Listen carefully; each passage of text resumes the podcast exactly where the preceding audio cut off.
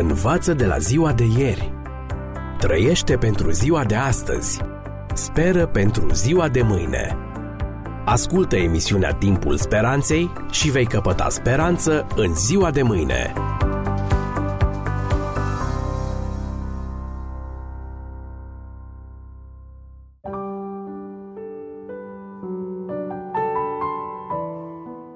Dragi prieteni, bine v-am regăsit la o nouă ediție a emisiunii Timpul Speranței. Astăzi vreau să analizăm o nouă parabolă spusă de Mântuitorul Lumii, în centrul căreia se află iertarea divină și iertarea omenească. În urma unui sondaj, organizația Galup a scos la iveală o veste bună și una rea. Vestea bună e că 94% din populație crede că este foarte important să ierți. Vestea cea rea este că 85% recunosc că prin puterile lor nu sunt pregătiți să o facă. De unde această dihotomie între sistemul de valori la care aderăm și gradul de asimilare personală? Foarte simplu. E destul să revizuim ultimul conflict cu colegul sau cu soția sau cu soțul. M-a jignit, mă disprețuiește, s-a băgat în fața mea și multe altele. Deși este o valoare nobilă, iertarea contrazice totuși o altă valoare, mult mai lipită de inima noastră, dreptatea. Dacă ar fi să identificăm însă categoria de dreptate pe care o apărăm, am descoperit că nu este vorba de dreptatea în sine, ci doar de dreptate aplicată unui singur caz. Și acela sunt eu. Asta și explică de ce în cazul altora înțelegem de minune și pledăm pentru necesitatea iertării. În dreptul nostru însă ne este aproape imposibil. Tensiunea emoțională nu se răcorește decât dacă ni se oferă o compensație, alias răzbunarea. Acesta este contextul tensionat în care ne sosește un mesaj. E din partea Mântuitorului Lumii. Iată acest mesaj rostit într-o formă de parabolă. Petru s-a apropiat de Isus și i-a zis, Doamne, de câte ori să iert pe fratele meu când va păcătui împotriva mea? Până la șapte ori? Hmm, era deștept Petru. Ca lider de opinie între tinerii care îl însoțeau pe Isus, Petru a hotărât să revizuiască în stil hristic sentința fariseilor. Așa că a spart limitarea lor la de trei ori și a înlocuită cu mirificul de șapte ori. Parcă îl văd cu privirea în jos, așteptând un mare bravo. Iisus, în schimb, i-a zis, Eu nu zic până la șapte ori, ci până la șaptezeci de ori câte șapte. Evanghelia după Matei, capitolul 18, textul 22. Și aici, confratele nostru Petru a rămas năucit – în lipsa unui calculator, nici nu poate estima la câte minute pe zi ar trebui să acorde câte o iertare. În căutarea unui sprijin biblic, memoria îi reactivează un verset îngrozitor, Geneza 4 cu 24, care îi aplică încă o lovitură, cea de grație. Era vorba de măsura diabolică a răzbunării totale, inventată de unul din urmașii asasinului Cain. Și iată ce spune acest text – Lameh va fi răzbunat de 70 de ori câte șapte. De asta dată, măsura este întoarsă cu 180 de grade. Și ca să-i ajute să iasă din derivă, Iisus le dă ucenicilor și lui Petru o pildă. Textele 23 până la 35. De aceea împărăția cerurilor se aseamănă cu un împărat care a vrut să se socotească cu robii săi. A început să facă socoteala și i-au adus pe unul care îi datora 10.000 de galbe. Dragi prieteni, suntem depășiți de datele problemei. Statutul de rob, lipsit de orice posesiune, este ireconciliabil cu datoriile financiare. Care stăpân împrumută robi? Este absurd, cu excepția cazului că stăpânul se comportă atipic. Cât privește suma, din nou suntem depășiți. Prețul aurului variază în istorie. Dar nici măcar nu era vorba de cocoșei sau ludovici, sau de dolari sau euro. Textul original indică talanți. Termenul exprimă nu o valoare monetară, ci un etalon de greutate, peste 35 de kilograme. Și atunci cât înseamnă 10.000 de talanți? Suntem bulversați. Și atât ce spune parabola mai departe. Fiindcă el n-avea cu ce plăti, stăpânul lui a poruncit să-l vândă pe el, pe nevasta lui, pe copiii lui și tot ce avea și să se plătească datoria.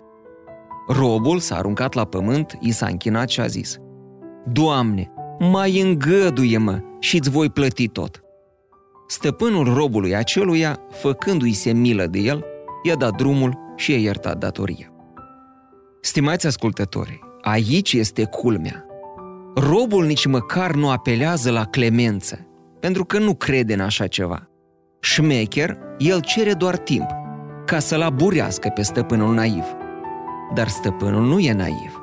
Intenția de manipulare o pune pe seama disperării. Și împotriva oricăror rațiuni sau cutume, stăpânul îi șterge datoria. Totuși, seria absurdului încă n-a atins culmea. Iată ce spune pilda mai departe. Robul acela, când a ieșit afară, a întâlnit pe unul din tovarășii lui de slujbă, care era dator 100 de lei. A pus mâna pe el și îl strângea de gât zicând, Plătește-mi ce mi-ești dator. Tovarășul lui s-a aruncat la pământ, îl ruga și zicea, Mai îngăduie-mă și-ți voi plăti. Dar el n-a vrut, ci s-a dus și l-a aruncat în temniță până va plăti datoria. Stimați prieteni, probabil vă mirați, dar nu e nicio nedreptate. Datornicul merită să facă închisoare. Mirarea însă vine din contrastul maxim. Erau doar 100 de dinari, echivalentul plății unui necalificat pentru munca a 100 de zile. De fapt, așa este omul. Datoriile mele sunt întotdeauna nesemnificative. Ale altora față de mine sunt copleșitoare. Cei de pe margine însă te văd. Ei pricep inechitatea. Și atât ce spune pilda mai departe. Când au văzut tovarășii lui cele întâmplate, s-au întristat foarte mult și s-au dus de au spus stăpânului lor toate cele petrecute. Atunci stăpânul a chemat la el pe robul acesta și i-a zis, Rob viclean, eu ți-am iertat toată datoria, fiindcă m-ai rugat. Oare nu se cădea să ai și tu milă de tovarășul tău, cum am avut eu milă de tine? Și stăpânul s-a mâniat și l-a dat pe mâna chinuitorilor, până va plăti tot ce datora.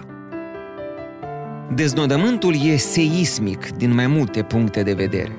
Dacă pentru datorie sentința inițială a stăpânului era să-l vândă, în schimb pentru atitudine, sentința finală îl dă pe mâna chinuitorilor. Până când? Nedefinit. Căci un rob n-are niciun venit și nici nu ar putea restitui un sfanț cât timp zace în butuci sau e tras pe roată. Poate că niciuna dintre parabole nu atinge profunzimile abisale ale naturii umane ca aceasta. Iar geniul maestrului divin se descopere în aceea că își construiește parabola pe două principii antagonice care ne modelează zilnic atitudinile, dreptatea și mila. Antagonice? Nu sunt oare ambele principii divine? Ba da, dar ele operează în medii diferite – Dreptate operează în cer, între ființe imaculate, mila pe pământ, pentru păcătosul irecuperabil. Oare ce altceva l-ar putea reabilita? Probabil, dragi prieteni, că nu înțelegem imensitatea păcatului. E ca și cu pescarii profesioniști care miros a pește vechi și nici nu-și dau seama de duhoarea lor. În ochii lui Dumnezeu, mărimea păcatului este comparabilă cu expresia numerică cea mai mare din vremea lui Isus, 10.000. La data aceea nu exista un quantum superior și erau talanți și încă de aur. Revelator este un lucru. Când Dumnezeu iartă, nu face ca răspuns la cererea cuiva, tot așa cum stăpânul îl iartă unilateral pe ticălos. Când Dumnezeu iartă, El acționează prin milă. Mila este a priorică. Ea există, nu este efectul unui determinism din afară. Decurge din dragoste pentru cel pierdut, indiferent de atitudinea păcătosului. Mila se oferă necondiționat. Iată lecția ascunsă din parabolă și primul motiv, cel mai important, ca să oferim iertare. Într-un număr al revistei Semnele Timpului din anul 1980 a fost publicat un articol despre marii criminali de război judecați în procesul de la Nuremberg. Înainte de executarea sentinței capitale, pastorul protestant Henry Gireke le-a făcut acestora mai multe vizite. Unii dintre condamnați l-au refuzat în mod constant, însă 15 dintre ei au acceptat vizita. A urmat o serie de întâlniri în cadrul cărora pastorul le-a predicat Evanghelia. Sunt deosebit de remarcabile câteva declarații ale unora dintre condamnații care au primit Evanghelia în ultimele clipe de viață. Fritz Zankel, fost ministru al muncii în cel de-al treilea Reich, i-a spus lui Ghirăche atunci când acesta a intrat în celula sa. Dumnezeu e milos și cu un păcătos ca mine. Apoi și-a mărturisit păcatele. Pastrul a confirmat că Fritz Zankel devenise un om cu totul nou. Wilhelm Keitel, șeful înaltului comandament al armatei naziste, citea Biblia când pastorul Ghireke l-a vizitat în celula sa. Apoi, adresându-se acestuia, a spus Eu știu din această carte că Dumnezeu poate iubi și ierta și un păcătos ca mine. Ridicându-și mâinile spre cer, condamnatul i-a cerut iertare lui Dumnezeu pentru tot ce făcuse. Ajuns pe eșafod, Keitel a spus plin de încredere. Să fie Hristos salvatorul meu și să rămână în mine tot timpul. Hans Frank, un ideolog al războiului, a recunoscut totul în boxa acuzațiilor afirmând Dreptatea veșnică a lui Dumnezeu e cea în care mă încredințez plin de încredere. Îl rog pe bunul Dumnezeu să mă primească și să mă ierte. Von Ribbentrop, fost ministru de externe al Germaniei naziste, de la o atitudine rece în primele ocazii, a început să se deschidă în fața soliei Evangheliei. După mai multe întâlniri cu pastorul Ghireke, pe eșafod i-a spus acestuia. Ne vom revedea. Așadar, cât poate ierta Dumnezeu? Nici nu ne putem imagina cât de mult. Preotul român Galeriu afirma într-o emisiune televizată că nu poate omul păcătui atât cât poate Dumnezeu ierta. Exemplul tâlharului pocăit în ceasul al 12-lea al vieții sale este doar un exemplu palid cu privire la capacitatea lui Dumnezeu de a ne ierta. Criminalii condamnați în procesul de la Nuremberg nu erau criminali de rând. Ei aveau pe conștiință milioane de victime. Erau criminali de război. Dintre toate invențiile diavolului, războiul, dragi prieteni, este capodopera răului. Căci el însumează tot ce poate fi mai rău în lume. Crime, violențe, foamete, violuri, deportări, dezastre, crize economice. Cu toate acestea, Dumnezeu e dispus să ierte și pe astfel de criminali. Cuvântul iertare există în majoritatea limbilor care se vorbesc pe pământ. Poate că suntem conștienți sau nu, însă acest cuvânt este cel mai scump cuvânt din cele existente. De ce? Pentru că acest cuvânt, ca să existe în vocabularul oamenilor, Dumnezeu a trebuit să plătească cel mai mare preț posibil din univers, viața Fiului Său. Și deși l-a costat atât de mult, El e dispus să ne ofere darul iertării, fără nicio plată. Învață de la ziua de ieri. Trăiește pentru ziua de astăzi. Speră pentru ziua de mâine.